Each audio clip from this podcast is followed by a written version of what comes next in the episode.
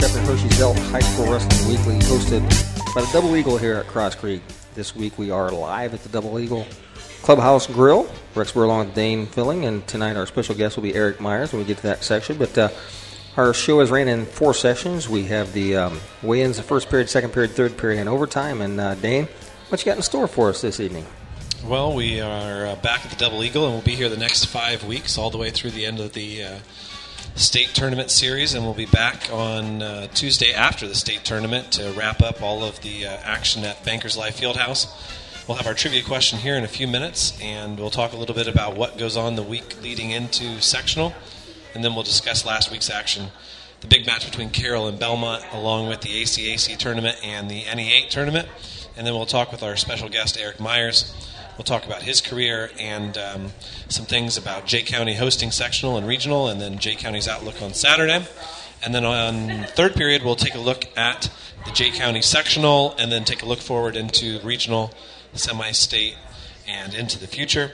And then in overtime, we'll put you on the spot, Rex, for some winners for sectional. A little clarification tonight. This is episode number seven. I know we advertised it as seven last week only because IndianaMat.com, when they uploaded it, they classified it as episode seven. I kept thinking, we've only done six shows, so it was labeled seven on the podcast, but it was actually only episode number six. So this is truly week, num- uh, week number seven of our new show.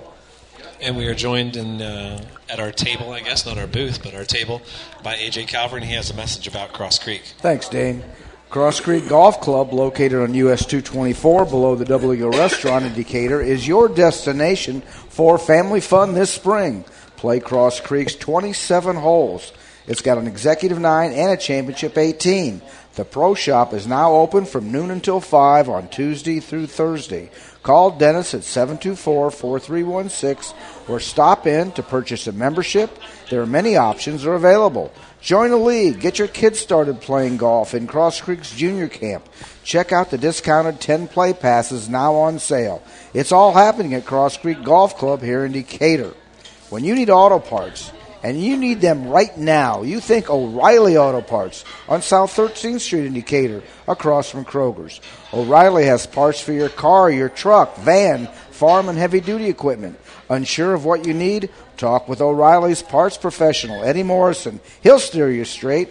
O'Reilly's service is second to none, with six delivery drivers and five distribution centers to draw from. The right parts at the right price at O'Reilly's Auto Parts in Decatur. Thank you very much, AJ, and uh, we always look forward to those live spots. And uh, would like to thank all of our sponsors that uh, help bring this uh, weekly show to us every uh, Tuesday night here. And this week we're at the Double Eagle uh, at Cross Creek, and uh, Dane and I, before the show, partake partook in our uh, the weekly special, and it was uh, quite wonderful this week. The beef enchiladas tasted awfully good, Rex. so, Rex, we have our trivia question tonight, and uh, get your phones out. You're going to call uh, 589 9300 with your answer. And our question tonight revolves around Jay County, as we have Coach Myers here with us tonight.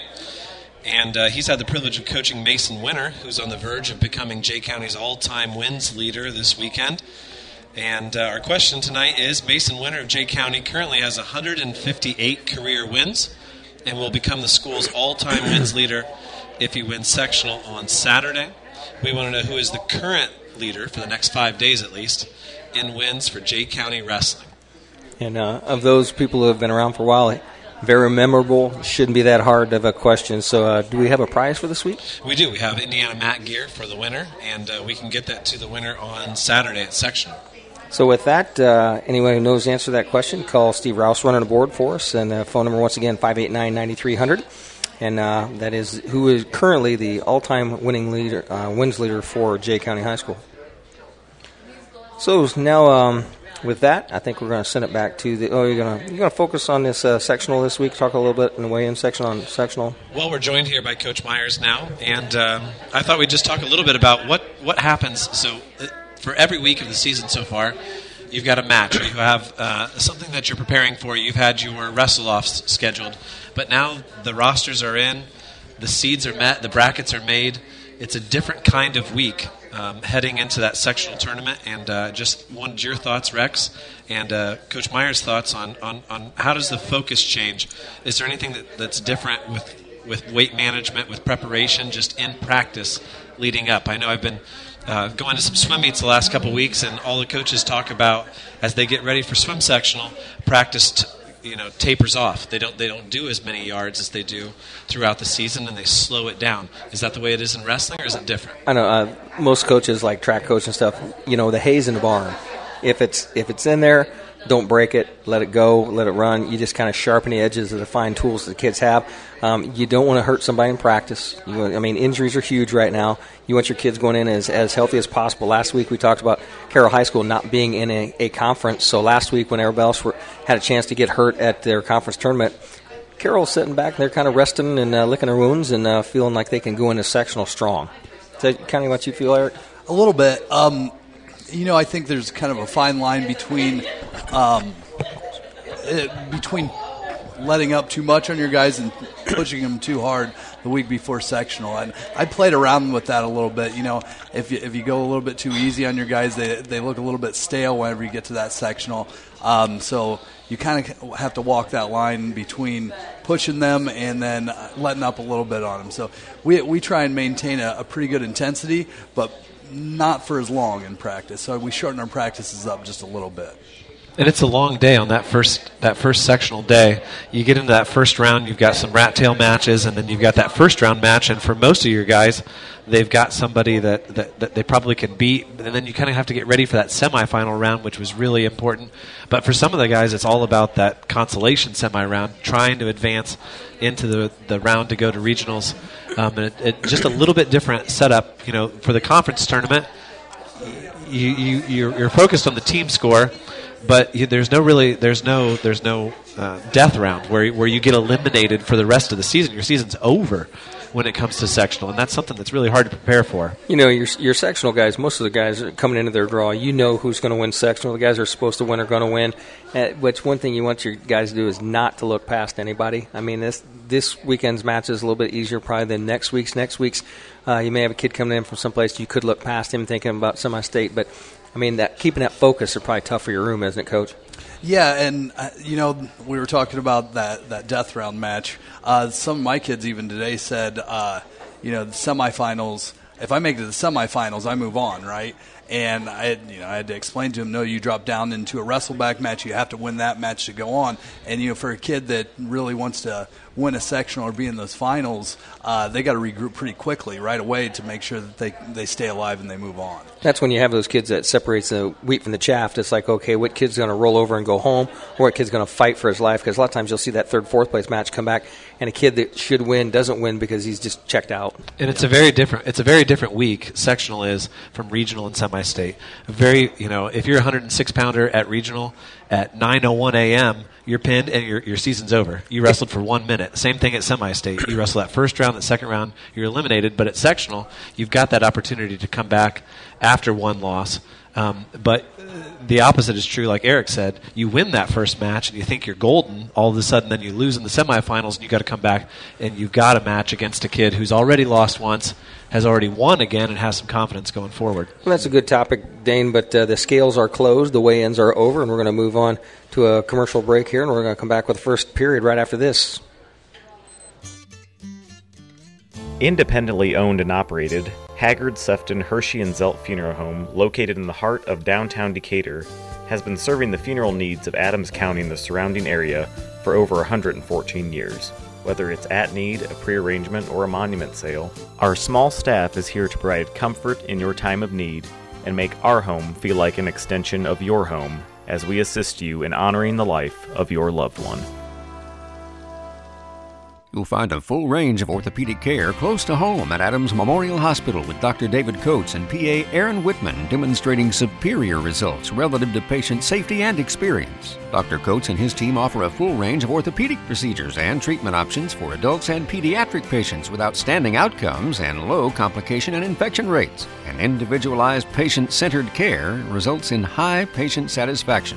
Call 728 3900 to schedule. Adams Memorial. Experience ortho excellence. Looking for a trusted name in home or farm insulation? Ted Sprunger Insulation has been taking care of families in our area since 1978. When it comes to spraying foam and cellulose insulation, Ted Sprunger Insulation can't be beat for service or price. Give them a call today at 273 5068 or at 824 3021. That's 273 5068 or 824 3021. Ted Sprunger Insulation. When you're doing new construction or remodeling and you need drywall, the name to call is Paul Baker Drywall. Paul Baker Drywall does championship caliber work and gives you free estimates. Paul uses all the latest styles for your approval, and his work is always guaranteed. Give Paul a call today at 701 4388. That's 701 4388. When it's time for drywall, use the best Paul Baker Drywall.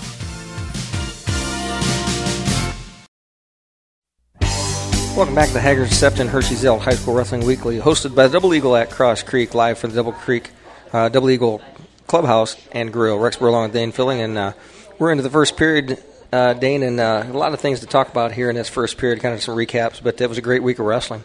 It was, and Belmont had a really nice duel on Tuesday up at Carroll. You know, you and I and AJ and uh, all the Belmont faithful were up there, and uh, I don't know. I guess going into the match, I was confident, but not overly confident. I really thought Belmont had a chance to win. As I look back on it, I think we might have lucked out in a couple of spots, but uh, you know we took the opportunity when it was there.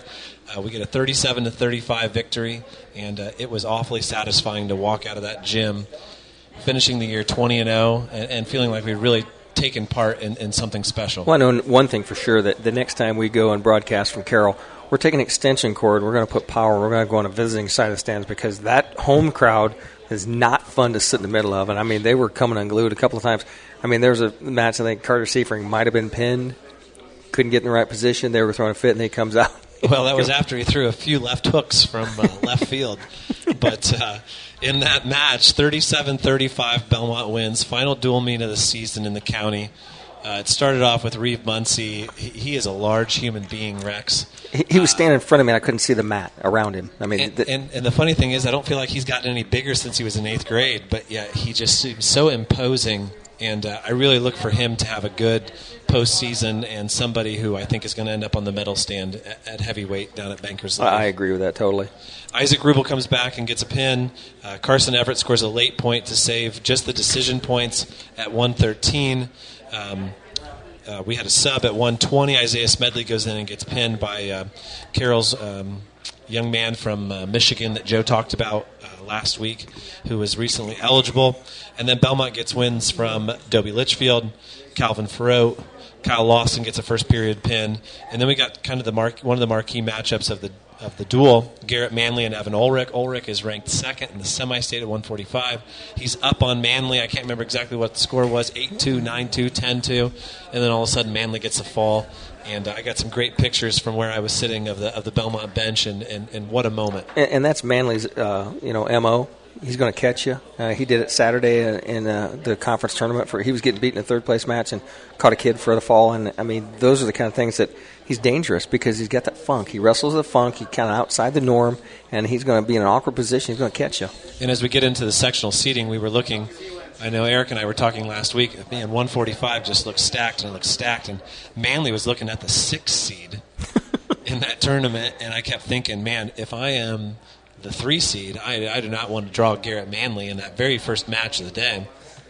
Turns out, a couple of 45 pounders decided it would be best for them to go 152 They broke camp and went north. and the, and the, and the things kind of evened out. So now Manley ends up at the four seed, and I think you're going to have a really strong shot at uh, the Jay County sectional going four and zero on that first round at, at 145 at the Jay County regional. You know, and then Scotty Saylor, probably, you know, arguably one of their best wrestlers, comes in and uh, takes Mowry out in the fall, and uh, um, Isaac Freet with a with a really good match uh, at 160 as well. Yeah, he wins 16-4, and then like we said, the match between between Seifring and Schillerif, Seifring ends up getting beat 10-2, but he came off his back.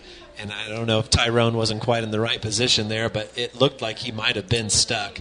No, he was stuck. I, I- just clarification, he was he, stuck. He lost a point with a couple of, like we said, a couple of. of uh, oh, AJ says he wasn't stuck. He could see it. yeah. That's, how you can tell he wasn't pinned because he didn't slap AJ, the mat. AJ hasn't had that cataract surgery, surgery yet, but He had his uh, binoculars. Oh, he, oh, he did have them. At uh, 182 pounds, and Caden Freak gets a f- first minute pin, and then it came down to Belmont was up 12 points with two matches left. There was some scrambling in the scorebook, uh, some trying to remember exactly what did the uh, criteria change to this year. And Eric uh, will have a story here later on about the criteria changing and how that cost Jay County this year. But uh, Henry Kukulhan does what he's done all year. He wrestles really well. He doesn't get pinned. He loses eight nothing, but that's all Belmont needed was to lose eight nothing or fourteen nothing really. And um, then Carroll made a move up, and they moved their 95 pounder up to 220, and he takes out Mason Murphy. But at that point, Belmont had already won, and uh, a 20 and 0 dual season. A lot of close matches, a lot of fun matches to do on the radio, but just a, a really big accomplishment. You know, we've went up there years in the past and come out licking our wounds because we come up and got hammered. I mean, and to go up there and compete with those guys is one thing, but come away with a, a narrow one point victory or two point victory in a close match, that's that's huge. And uh, you know, uh, doing the team rankings for Indiana, Matt Carroll's right there. They were, they have been all year with the teams ranked 18th, 19th, and 20th. After Belmont won 2A Team State, uh, I put them at number 17. I put Carroll at 20, and I think that's right where I, I think Belmont this year, beyond expectations at the beginning of the year, I think that's right about where they where they belong, somewhere between 15 and 20, uh, and that's quite an accomplishment. Looking at what has happened on the uh, on the state uh, level the last four or five years. So Friday night, then Rex, uh, we had the ACAC tournament, and I know Eric and I have talked a lot about how much we used to enjoy the ACAC tournament on a Friday night, and then coming to the NHC tournament on a Saturday, and they moved that tournament back now. Last year's got moved back because of snow, correct? Yes, they, Bo- I think incoming ice on Saturday morning. I both both conference tournaments got moved to Friday, and a great tournament. Uh, AJ and I were there most of the night. Uh, Jay County wins by nine and a half points. Bluffton was right there. They went back and forth. The lead changed at least twice, I believe, in the last round. Um, Adams Central wrestled really, really well. They had 202 points. They finished 32 points out of first, but they had no number one seeds and saw a lot of good wrestling from some of their guys. Alex Curry looked really good uh, in beating AJ Dahl. Um, was was in his match with William Fichter. And uh, that Southern Wells team, you know, the more you see them, the more you're impressed with their four studs. As we get into the sectional seating, we'll talk about them a little bit more. You know, and I, I missed a number there. I, I thought maybe they'd pull it out. I, I went on a limb and thought they might win that conference tournament, Well, but they just don't have enough. And part of it is in just uh, like in sectional. I don't think they're a threat to win sectional this week. They have four forfeits, and you know even if you have those four spots filled and you filled and you win one match each, that's 20, 25 points in most cases, and that's not something that they're going to be able to overcome.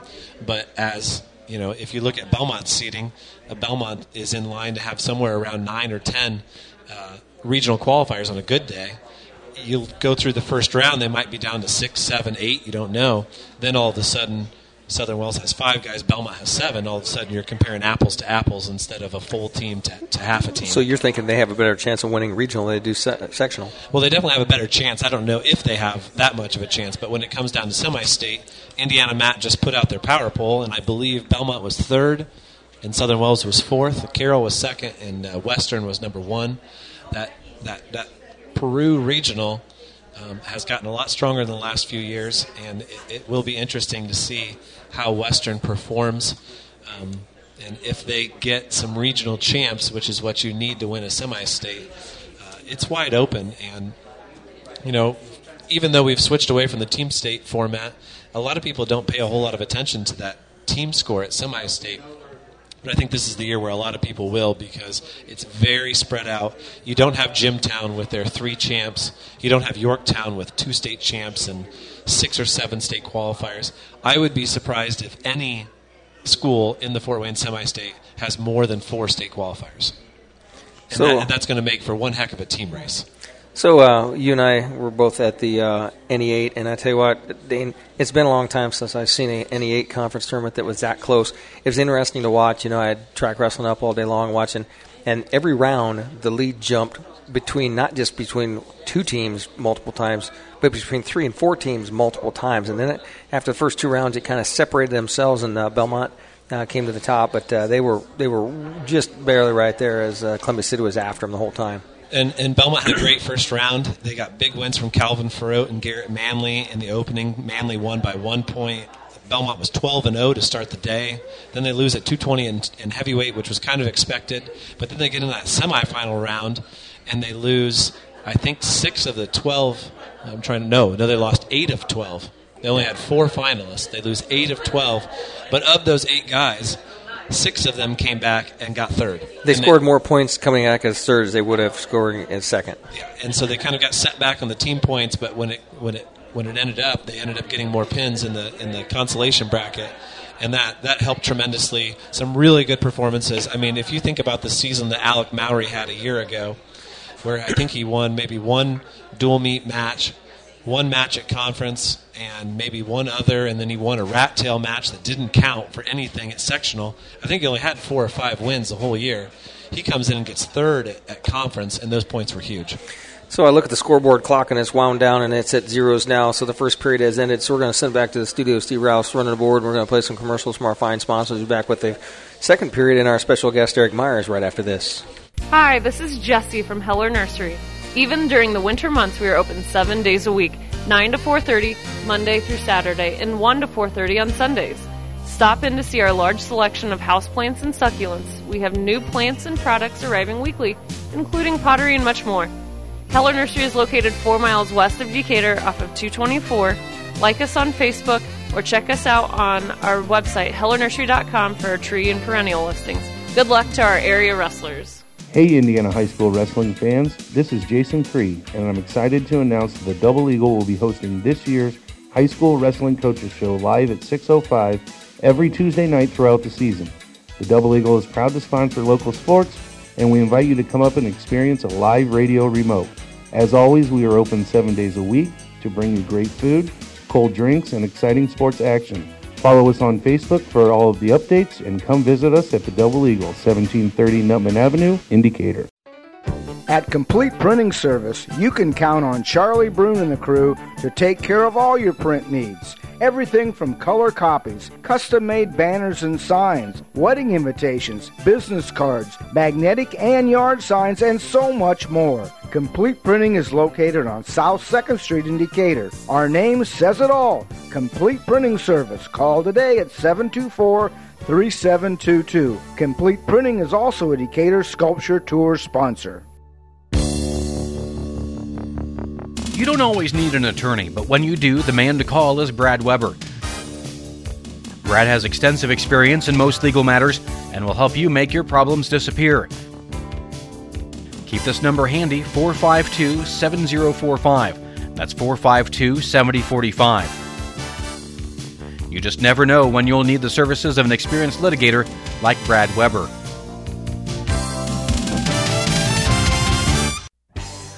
Welcome back to the Haggard Sefton Hershey Zelt High School Wrestling Weekly, hosted by the Double Eagle at Cross Creek. This week we are live at the Double Eagle Clubhouse Grill. And Dane, you said next five weeks in a row we're here? We are all the way through the end of the season. Glad to be back here at the Double Eagle. A little crowd has uh, come out to uh, witness our show live, and we appreciate that. Now it's time for the second period, and we start off with our special guest, Eric Myers, the uh, current head coach of the Jay County Patriots. And uh, Eric, we're going to start you off with a couple of rounds of questions. And uh, my first question for you is, what uh, what brought the Myers family into wrestling? Okay, that's a, that's a good story. Um, it, it started with me. I'm the oldest of uh, my my three sibling, well, three male siblings, and uh, I, I started it off in second grade with the uh, I think Coach Humble at that time um, tried to recruit every single elementary kid that that was there, and you would uh, you would go through a week long camp and then wrestle at the uh, chili supper at the end of it. So I, I did that. I, I wasn't overly serious about it in second and third grade, um, but then uh, Coach Landis from Southern Wells, his parents asked me to go with them to a tournament um, at Wayne High School, and I went and I had you know tennis shoes on and everything, and lost my first two matches. And uh, then the next week they took me to a tournament at uh, Huntington North, and I lost my first match, and I think that they were about ready to cut me loose. And We're not uh, bringing this kid along anymore. yeah, so then I won my second match, I won my third match, I won my fourth match, and then uh, I think I ended up placing third at that tournament. And uh, they asked me to go the the following week, and they let me have a pair of wrestling shoes. So You can I- go, but you got to wear shoes. Well, they, I think they held those back from me until they found out if I was going to be any good or not. we didn't want to waste shoes on him. Right, right. So uh, um, from there on, I was I was hooked on it, and um, I, I tell my wrestlers that my parents let me watch Karate Kid whenever I was young, and I, I really liked the uh, tournament bracket there. So whenever I got to uh, my first wrestling tournament and saw my name on a tournament bracket, I, I was in heaven. So from there on, I, I was hooked. I loved it, and I. I started improving, going to more tournaments, and then you know uh, once my parents saw that I was going to stick with it, they started getting my brothers in it, and um, uh, they were a little bit more successful than I was. I was kind of the guinea pig. They got them shoes right off the bat. They did right away. they didn't have to wear the tennis shoes out on the mat. So, Eric, who was your coach at AC when you were when you were wrestling? Um, my freshman year and sophomore year, the head coach was Lloyd White, and then uh, my junior and senior was Denny Swartz. But And you were a bag of a through and through. I was I was a bag of it at that time, and um, you know Robert Loshi was one of our assistant coaches, um, and uh, Doug Schultz was there, and and then I, I you know I'm starting to remember Todd Yoder being in the room here and there also, and you know I, I had great experiences with those guys. They're great coaches. So, how did you transition then into into a coaching career? Um, I yeah, I kind of had the urge to, to coach a little bit, and uh, I Barry Humble got a hold of me. I started off um, going to IPFW, and uh, I, I would commute there, and then I would go to New Haven practices for the first year and a half that I was in college, and then I transferred to Ball State. Um, I, I took a year off of coaching. Whenever, I, well, I guess that half year. The following year, Coach Landis, it was his first year at Southern Wells, and he asked me to be an assistant there. So I was assistant for a year uh, under Coach Landis. Actually, two years. The second year, I student taught at Southern Wells. And uh, once I finished my student teaching and graduated from Ball State, um, I started looking for a teaching job, and the South Adams job came open, and I, I took that job, and that was my, my first head coaching job. I think that's one thing that AJ and I have talked about uh, on the air that uh, Barry Humble has bred wrestling coaches. I mean, if you start down and start thinking of the guys that wrestle for Barry, there's some there's some good wrestling coaches out there today that came out of that that uh, program that uh, he he's really had a knack of maybe not you know some of the wrestlers are really good, but I think he's made better coaches than he has wrestlers. And I had I had the ch- I never had the chance to wrestle for him, but I, I definitely had an opportunity to learn quite a bit from him in those in that year and a half of coaching with. him. He's definitely a motivator. Absolutely, um, he's great at getting the the most out of kids. You know, we saw that when he went to South uh, Southside. He built some wrestlers at Southside. He's built he built a pretty good program at New Haven, and just has has that knack of uh, building confidence in kids that are probably wrestling better than they really should be. Yes, uh, and and he kind of instills a love for wrestling in kids. It's Eh, it's admirable. It's it's fun to watch. And I think wrestling's one of those unique sports when it comes to networking with coaches. There is that web where where people you start to wonder now how did how did this guy get this team at this tournament and you're like oh well he he wrestled with him who, who who set up this tournament and you have all of these connections and you see guys shaking hands and you're like oh I remember when those two were together at, at this school Yeah, and I, I think it's one of those things that um, just really good uh, area wrestling that supported it. Uh, you know, the area coaches that have got those kids involved in wrestling. I went into the refereeing and I tried to get some of those kids to go into refereeing. Uh, Brandon Razzo was sitting out there. Brandon res- refereed for a few years, and Brandon was a really good referee. And he, he went back to coaching. I told him, I said, "We need referees more than we need coaches." So, Eric, you started your uh, head coaching career at South Adams. I got a couple names written down here to uh, stir up some memories. Todd Batt, L.J. Mosier, Jim West, Sawyer Miller. Tell us about your time at South Adams. Um, I, yeah, I had the opportunity to coach a lot of a lot of great wrestlers. Uh, the the first two, I was thinking about this on the the drive here. The first two years I was there, um, we didn't have a state qualifier, and um, in my third year we had two.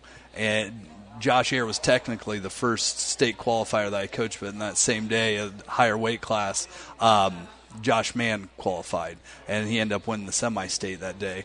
Um, and from there on, you know, it, it was kind of like once we broke through there, those kids had the confidence and and, um, the ability to qualify, and uh, then we started to get some more placers and uh, build up to you know having having Todd Batt in the finals, and that was one of the one of the best memories I've had. Um, you know, and then I, you, you mentioned L.J. Mosier there. Uh, L.J. Mosier won the regional against uh, Skylar Phillips. Yes, from Yorktown. Yes, uh, I believe ranked number one at the time was was a pretty neat, uh, pretty neat match and pretty great memory. And uh, yeah, Jim West. I've I've had the opportunity to coach um, a heavyweight since Jim West that's quite as, as talented or successful as him. Um, I, I, was an assistant coach whenever um, at, at Jay County with Eric Hemmelgarn whenever he was a senior. Um, and you know he was definitely a talented kid. Uh, but which reminds me, we have not had any callers in for our trivia question uh-huh. answers. So this would be a great time for anybody to maybe listening to the show right now to chime in to win that prize. They win that prize. So absolutely. Um, segue. Uh, a little bit of a segue. Yeah, yeah. I, I don't know. Did I miss any there on, on your list? I don't think so. Sawyer. Oh yeah, Sawyer. Um, yeah, how can I forget forget Sawyer? Uh, uh, just one of probably the most talented incoming freshmen that I've had the the chance to to coach, or I had the chance to coach at South Adams. Um, he he just he came in, you know, just really solid right right away, and you know, ready to compete at the top levels at, at the state finals as soon as he hit the mat as a freshman. Well, and I remember all through his career, and I'm trying to remember. You left South Adams. Your last season with him was his junior year. It, it was, yeah. I coached him his freshman sophomore year. Okay. And then I just remember the, it was sort of bittersweet for you to watch him under the lights, although you were very thankful that he made it there and that Coach Humble had the opportunity to coach him. But a little bit different feeling to see that kid that you'd put some time in with to uh, wrestle under the lights without you. But I think uh, the move to Jay County has been a good one for you.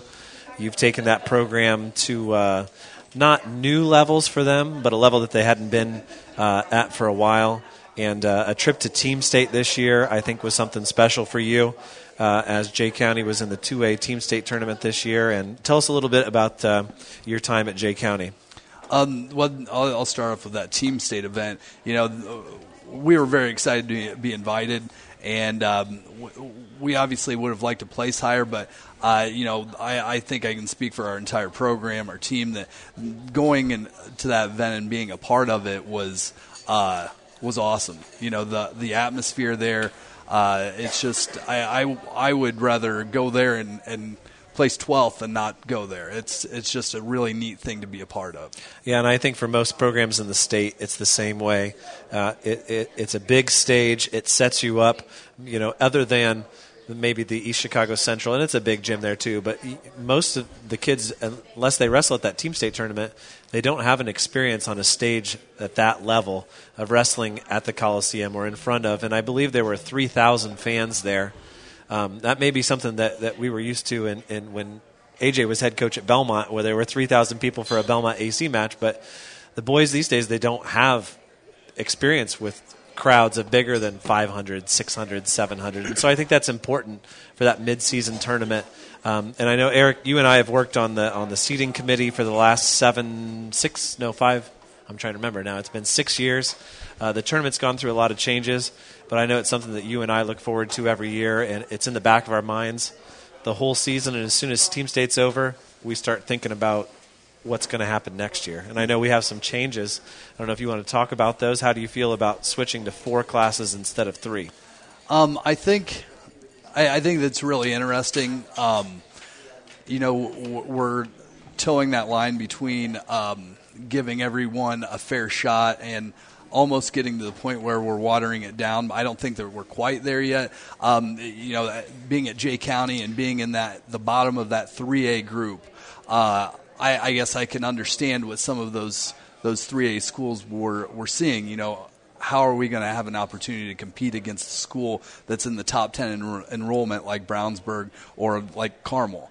Um, and separating them into having the super class uh, with 2,000 more enrollment, 2,000 or more enrollment, I, I think is a good move.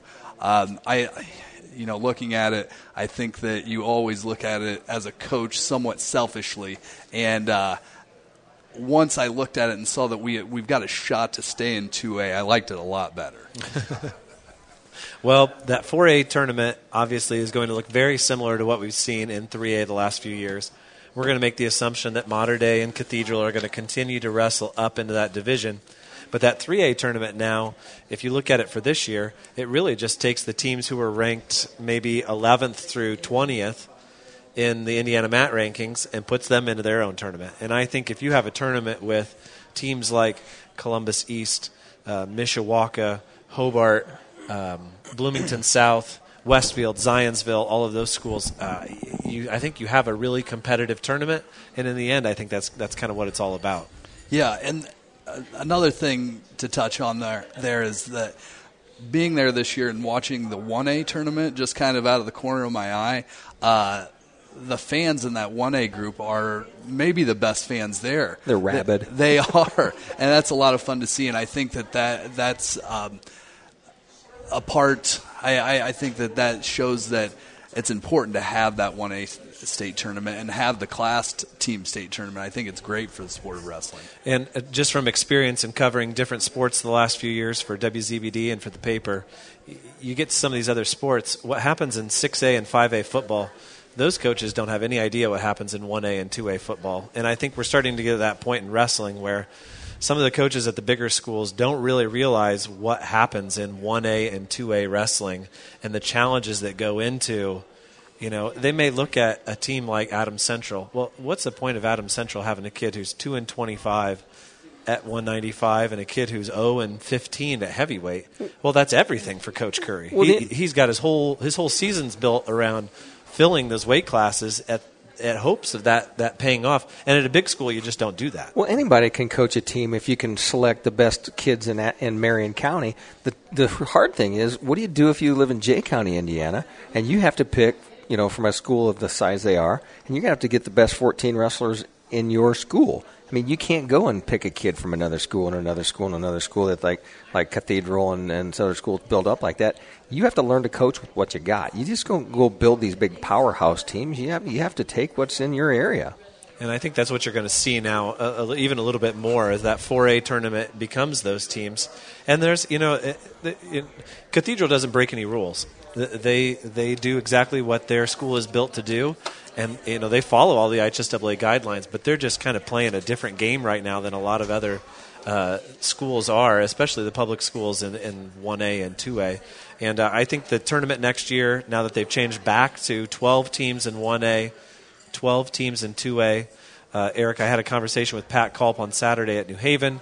She says next year sure sounds like uh, January 2nd, Memorial Coliseum. They're going to put 20 mats down.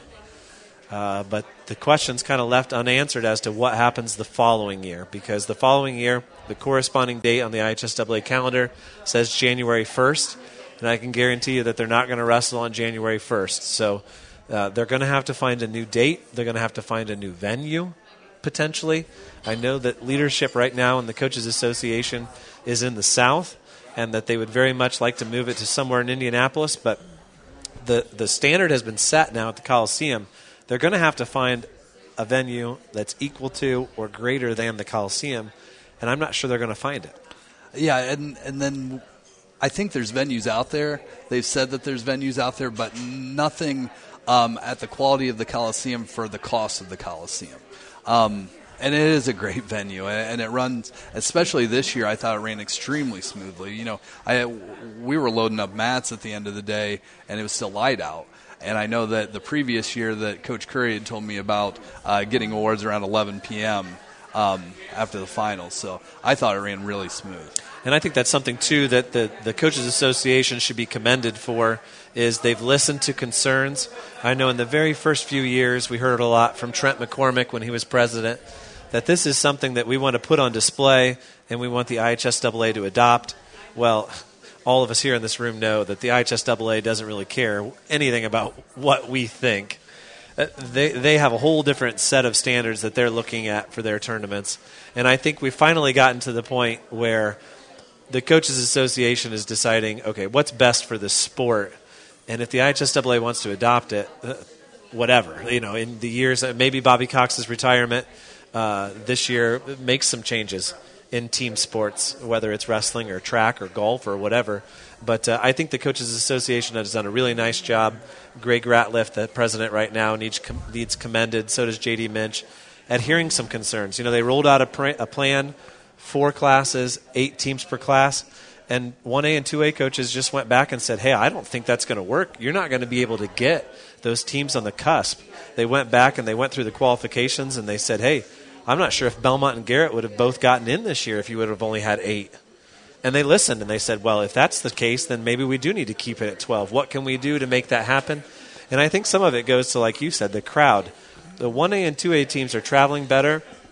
And if they keep it at, at Fort Wayne, all of those 1A and 2A schools who are qualifying are from the Fort Wayne area, and that's why we went over 3,000 in paid attendance this year. Is it about making the best wrestling tournament, or is it about making some money? You got to make some money on the side, and if you don't let those four other teams and those four other fans and those crowds come in, your gate is not going to be where you need to be to cover your losses. Well, and they were also talking about in an eight-team tournament, just going with a straight bracket, and if you lose, you're out. Yeah, that's not what the 1A and 2A teams want. And like you said, you said you'd rather finish 12th and go 0 and 4 than wrestle in another tournament. But even if you go 0 and 4, you may have two uncompetitive duels the first two rounds, but then you've got two matches against teams that are pretty equal to you, and those are competitive, and that's really what it's about. Absolutely, and that's where we were at. We had we had two two duels that we, we worked hard to stay in. Um, we got we got thumped a little bit in one of them, and then uh, whenever we dropped down, we had two very competitive matches. Uh, and I, like I said, we we finished tenth. Uh, we'd love to finish higher, but our kids loved it. They loved that experience. They loved, they loved having the opportunity to be there. The key is, did their families enjoy it? I think they did. I think they had a lot of fun going up there, and, and um, I know I did. I did get a couple complaints about paying for parking, paying admission and then paying whatever the food cost was. But that's you know I, I think that's worth it. That's well, part if you it. live in Jay County you go to the to the you know the fair, the steam engine tractor, so you got to pay parking there. You're just parking out in the field. This exactly. is asphalt, and I got a guy in a booth that takes your money. So you, are coming to the big city, you got to pay the parking. Right, right. It's not not the tractor engine. It's not Indianapolis. Pay for twenty bucks a That's spot. true. So, so that's true.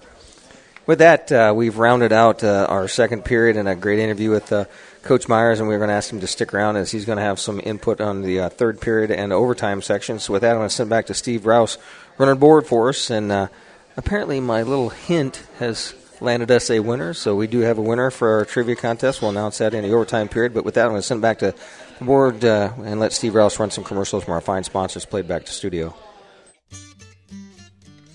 Independently owned and operated, Haggard, Sefton, Hirschy, and Zelt Funeral Home, located in the heart of downtown Decatur, has been serving the funeral needs of Adams County and the surrounding area for over 114 years.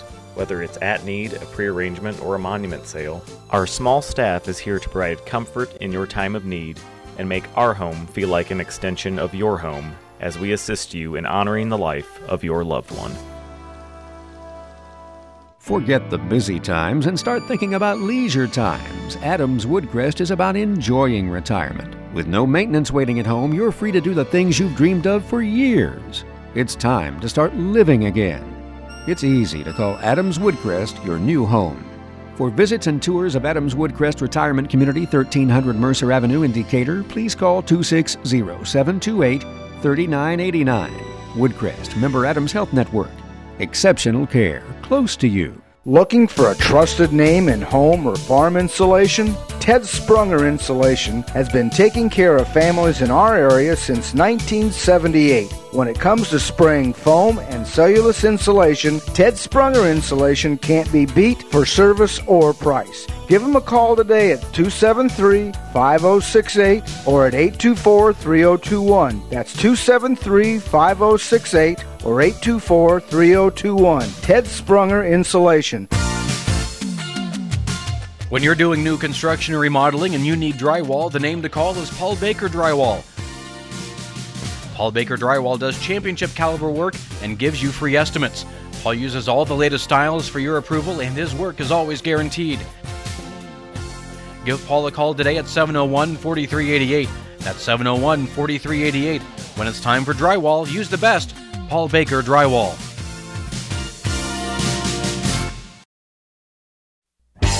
Welcome back to Haggard Sefton Hirschy Zelt High School Wrestling Weekly, hosted by the Double Eagle here at Cross Creek. And this week we are once again live for the Double Eagle Clubhouse Grill and uh, food special. Once again, really good this week. Uh, Rex Burr along with Dane Filling, and still our special guest Eric Myers is here for the third period. And uh, we start off with the Jay County sectional seeds and uh, talked a little bit with the Bellmont coaches. And I think the way the season came out, it is what it is. I don't I don't think you could have fought for any more or, or expected less from the seeds that they got. I mean, at this point in the season, you got head to heads, you got other stuff, and you maybe what you guys are you fight for a couple of weight classes, but for pretty much it was it was drawn itself, right? Right, and uh, Bellmont Wrestling, us and Wrestling Bluffton this year really helped with the seeds. I I mean, we shot straight through there, and I think we were done in about an hour.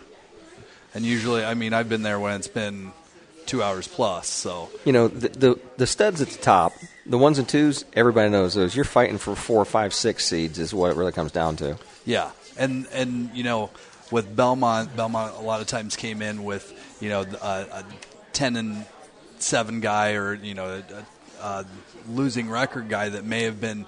Um, a little bit better than another guy in the bracket with a, a pretty high win percentage, and now with with common opponents, wrestling Jay County and wrestling Bluffton, and seeing Norwell, and then Norwell.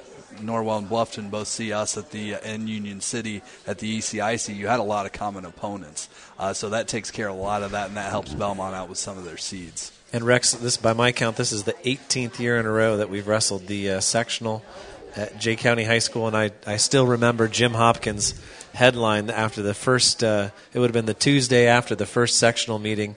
Farote must have come back to Decatur and just ranted to him about uh, how ridiculous it was that Bellmont went down there and Union City had this kid with two losses and uh, Farote just felt that it wasn't fair. But uh, you know, after 20 years now, the, we've sort of settled into we know what we expect from from Blackford and from Union City. That kid from Monroe Central's got two losses. Well, he got pinned by a kid that had a losing record from someplace else. So you know, come in 30 and 0 from Monroe Central. That doesn't bring any weight with it.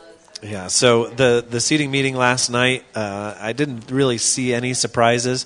Thought maybe we might see some changes in weight. Uh, like we said, we did see two. Uh, Nick Wells from Union City, who was at 45 most of the year, uh, went to 52. Gage Shuckman, who uh, was at 70 at the beginning of the year, was down on Tuesday night and got uh, thrown to his back twice and pinned by AJ Dahl at, uh, maybe that was Wednesday night, I believe. He was down for 45 for I think just that match and, and Saturday, and then now was back up to 52, and that kind of evens out those middle weights but uh, any other surprises last night, Eric, from the seating meeting? Well, I think a lot of people were really curious as to where um, Caden Freet was going to end up. Um, I know that he was he was down towards 70 at one point. He wrestled 82 and wrestled 95. So that's where uh, a lot of people had asked me questions about where he was going to be. So you know he's he's been weighing low 70s all season long. Could have went 70, probably 82 easily. 95 might be the best path for him. Mm-hmm.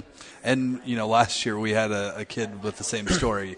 Uh, Chandler Chapman, um, he, he, couldn't get around Mason Winter at 182, so he was weighing about 180, 185, wrestling 195, and it went all right for him. Sometimes those kids are leaner, a little bit quicker, a little bit, uh, a little bit more agile than the bigger guys. Yeah, and, and technique, good technique at those upper weights really pays off. It'll definitely be interesting with Freet uh, at 195. I know I've already had a couple of texts from uh, the rankings guys at Indiana. Matt, okay, now where does he fall? We've had him at 82 all year. This is kind of where we thought he was. Well, he hasn't really had any common opponents with some of these 95 guys. Uh, it, it, will be a little bit of a wild card going forth. At 195, if I look at the brackets here, I'm trying to remember. But just remember, the rankings don't matter this week. This is true. now, Christian Somerset is going to be the two seed at 195. He's 18 and 3. Um, he actually would have had uh, criteria over Freet to be the one seed, but Caden Freet beat Blake Hirely two weeks ago, and Hirely beat Somerset. Uh, and we may talk a little bit here, Eric, uh, just to remind our listeners uh, semi state, or I'm sorry, sectional seeding criteria starts uh, with head to head wins and then goes with common opponents. And then before you get down to win percentage, Rex, there's a little bit of asterisk there that says if you made it to the ticket round or further last year, you get to go ahead of everybody who has a winning percentage better than you. And for Caden Freet last year, who was injured and didn't wrestle in the state tournament, he didn't have that. And so that, that head-to-head win with Hirely, who went 82, but that common then uh, helped him get that, that number one seed. I think that's a great criteria, the, the semi-state ticket round. Um, you know that that can boost a kid up, especially a kid that uh, wrestles a pretty difficult schedule and has a few losses going into into the sectional. Um, help boost him above a kid that may may have a little bit softer schedule. And I've heard the argument made, well, not all the semi-states are the same. Well, it doesn't matter because this is only criteria for sectional, and the two sectionals go to the same semi-state. So it, it does make sense to use that to use that as the measuring stick. And if you look at some of the things that they've done with, with team state qualifying as to point totals and who earns what, if you're a ticket rounder, Rex, that's something that you're kind of at that level. There aren't a whole lot of guys who go ticket round one year and then regional qualifier the next. Yeah. It- you, you, you make it's it's the same thing with the state qualifier too. A lot of years, you know, once you're a state qualifier, you, you wrestle at that level and you have that confidence, and you don't see a whole lot of guys not qualify again the next year. I think it's the same way with that ticket round. Is there at least a semi-state qualifier guaranteed the next year? And I think it is a good criteria. So we talked a little bit before we were on the, on the air about projected scoring, and there's a couple of teams that really have some studs, but not enough of them. But those guys are going to make noise. They're going to take some other seeds out, and I think it's going to come down. I mean, that's our next section here, talking about uh, team scoring for the sectional. Where do you guys think things are going to come in? Because Eric, AJ asked you a little bit. Have you already ran the brackets through, and you kind of have in your head, but uh, you still got to wrestle them. But there's some some doubt there on some of those weight classes. Yeah, uh, I, I kind of I usually run through and just give uh, placements for all the seeds because I think that if I you know try and try and predict anything or try and assign advancement and pin points and all that stuff, I'll drive myself crazy. Uh, so I, I did that, and you know Bellmont was pretty far out there in front, and then you kind of have a mix of uh, us and Norwell and Bluffton and Adams Central all in there. That you know, if, if somebody has a good day and is really on, they can jump up, up there in that second spot. Uh, out of that group of teams, somebody's going to have to have a really, really good day to take out Bellmont. Which you know, we've seen a team have have a day like that before, but I you know I think Bellmont's out in front. So you, you, if you get a guy that gets an upset, that might gain you five, six, seven, eight points. It's not huge. Yeah, right, right, and it, it depends where it's at too. You know, a, a six over a three, you're, you're jumping up quite a bit, um, especially if you can get that guy to the finals there. Um, but you know, if you, if you got a kid that's, uh, you know, I I sometimes take him for granted, but Mason Winter, um, you know, where he pinned his way through the ACAC tournament, he scored a lot of points the other day, um, and that's a, that's a huge help. A, a kid that you know one seed that on top of being a one seed and winning is scoring bonus points every round is, is extremely helpful. You know, we talk about the sectional outlook and then the regional outlook, kind of about the same, but uh, we think that uh, Southern Wells may jump up there and give somebody a race for that regional uh, win because they're going to have kids they could very easily win four, four, four regional titles.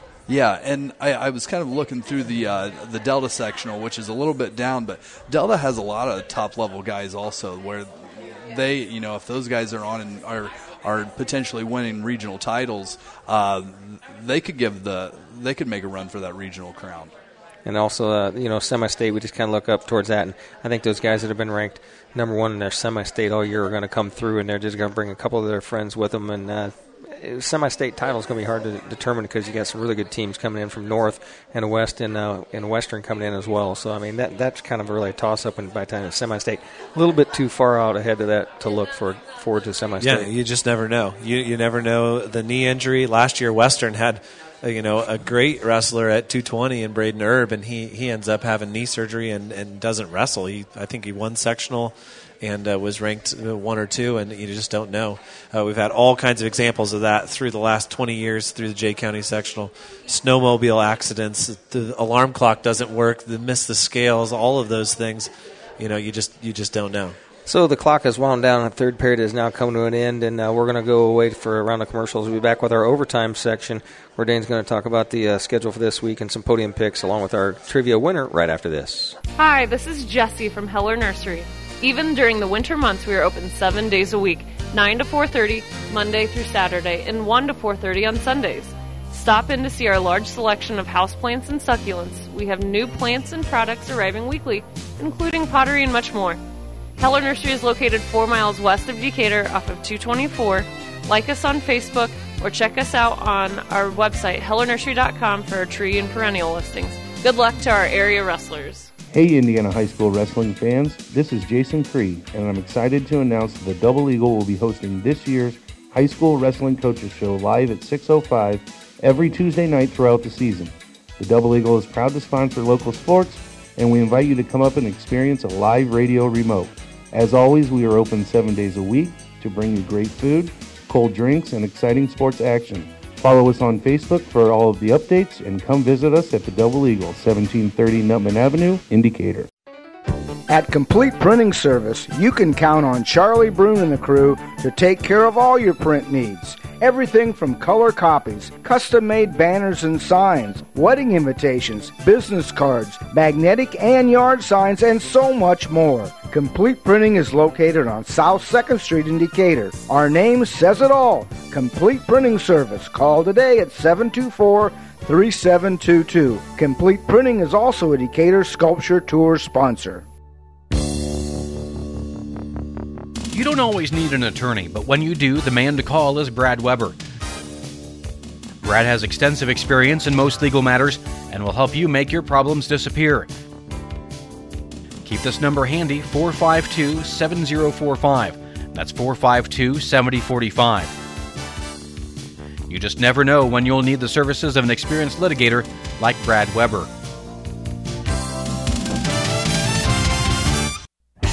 Welcome back to the Haggard Sefton Hirschy Zelt High School Wrestling Weekly, hosted by Double Eagle here at Cross Creek. And this week we are, we are live at the Double Eagle Clubhouse Grill. Rex Burlong and Dane Fillings still joined by our special guest, the uh, head coach of the Jay County Patriots, uh, Eric Myers. And uh, speaking of that, if you want to skip to our trivia winner, right yeah, away. we will. We our question was uh, Mason Winter is a couple of wins away from being Jay County's all-time wins leader, but we wanted to know for this week at least who is the uh, current all-time win leader, and that would be Eric Hemmelgarn. And our trivia winner tonight was Kim Shaneyfelt.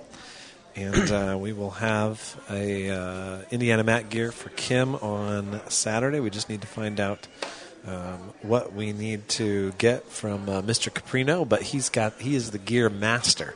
Come on, folks. I had to give that big of a clue right when Eric was talking about him. The big redhead, you guys forgot about him? He did have a heck of a run Yeah. uh, those last two years and was a heck of a lot of fun to watch. And he's one of those kids you go up and talk to him, and you almost have to pull a conversation out of him. He just, he just not a lot of talk to him. Okay, Rex, the WZBD schedule for the rest of the week tonight. We've got Purdue at Rutgers uh, basketball after the show.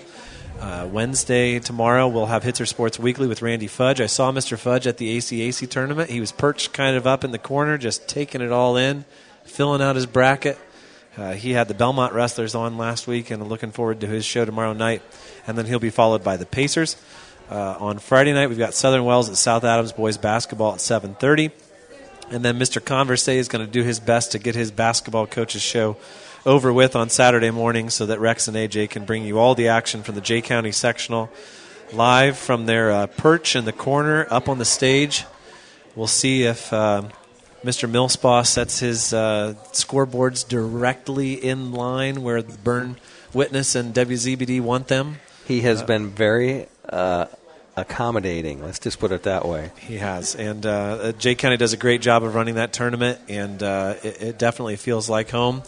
I don't know if I'd trade it again for the AC sectional. I think I would because I enjoyed that that setting so much, but uh, it definitely feels like it's kind of crazy to think we've been going there for 18 years now.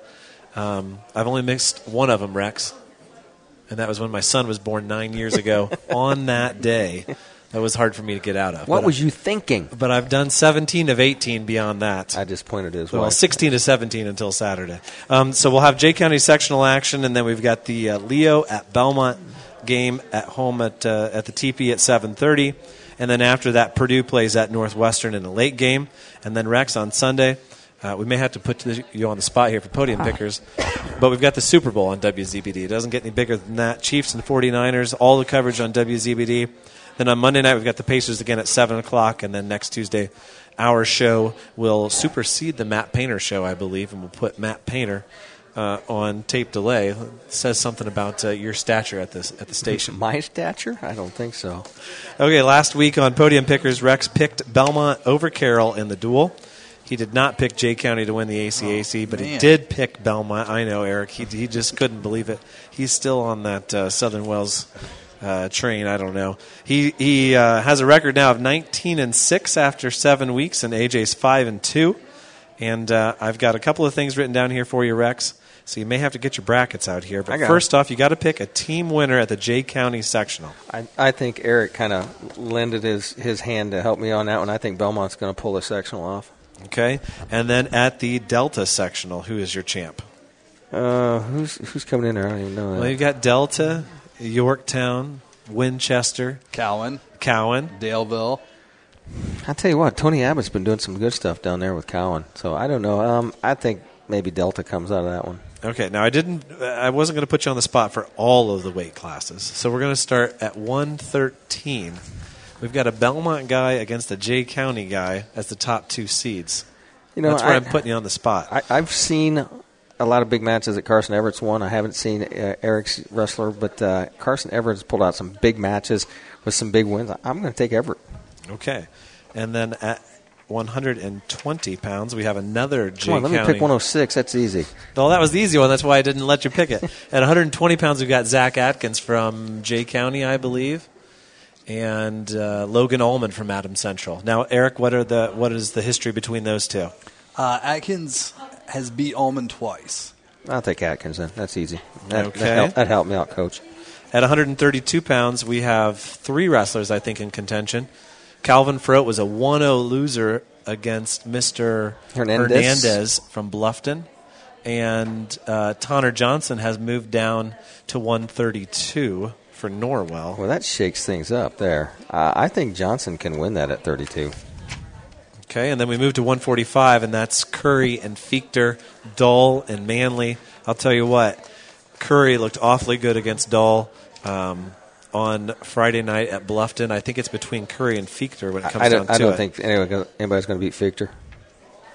And then at 152 pounds, we have Josh Beeks returned to the lineup for Southern Wells. He was injured at the Connersville Spartan Classic, and he will have uh, either Gage Shuckman or Nick Wells in the finals potentially.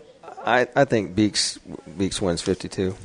And uh, if you believe Jed Perry wins 160, will you go for four in a row with Southern Wells with Jacob Duncan, or are you going to take Paul Ferrote or um, Carter Seafring?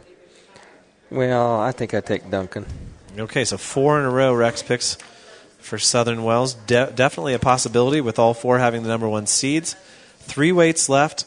Uh, do you like Caden Freet or Christian Somerset at I 195? take Freed at 95. At 220 pounds, we've got Kale Gray. I'll take Kale Gray. That's what I was thinking. You don't have to give me other names. And at 285 pounds, I think a wide open tournament. Uh, you've got Zach Christensen. Here's I'm gonna pick 10 and this one. He's just going to put his finger down Oh. and he says, "Oh, he didn't land on anybody." Carter Lewis is 21 and six, but he's lost to Zach Christensen. I saw that match on Wednesday, but Lewis beat Ryan Thompson from Bluffton. Thompson really has the most wins in the bracket at 28 and seven, but he has the head-to-head losses with the other 2 I'm Who going to you take going Carter with? Lewis. Carter Lewis. Carter Lewis. You're a fan of the mustache. I, Yeah, is that I what think it so. is? You know, Coach Gaskell, he, he has a heck of a, a facial hair game down there with some of those boys. And every year I come to Jay County and I just I think about is Eric Myers' beard better or is it Jesse Gaskell's? Now we have uh, we have three guys with really nice mullets on our team, so I think that that's a nice trend. They've talked to me about maybe putting one of those together, but I don't think it's going to happen. Well, you'll see it. You'll see it this Saturday. We'll have a uh, maybe we'll do a, a, a, a recap on Tuesday of best hairstyle that we see. The Fashion kid, the, the kid from uh, from Columbia City won the best mullet. Oh, Carter Saturday. Wireman, yes, Yeah, he, he's he got had it the best going. mullet. at He's got it City. going on. So we'd like to thank everybody for tuning in this week. like to thank all of our fine sponsors. like to thank, thank uh, Steve Rouse running the board for us. We ran a little bit long, so stay tuned. It's uh, Purdue versus Rutgers tonight. I believe so. With that, uh, join us back here at the Double Eagle next Tuesday night at 6 p.m. And we'll say good night to everybody and good wrestling this next weekend.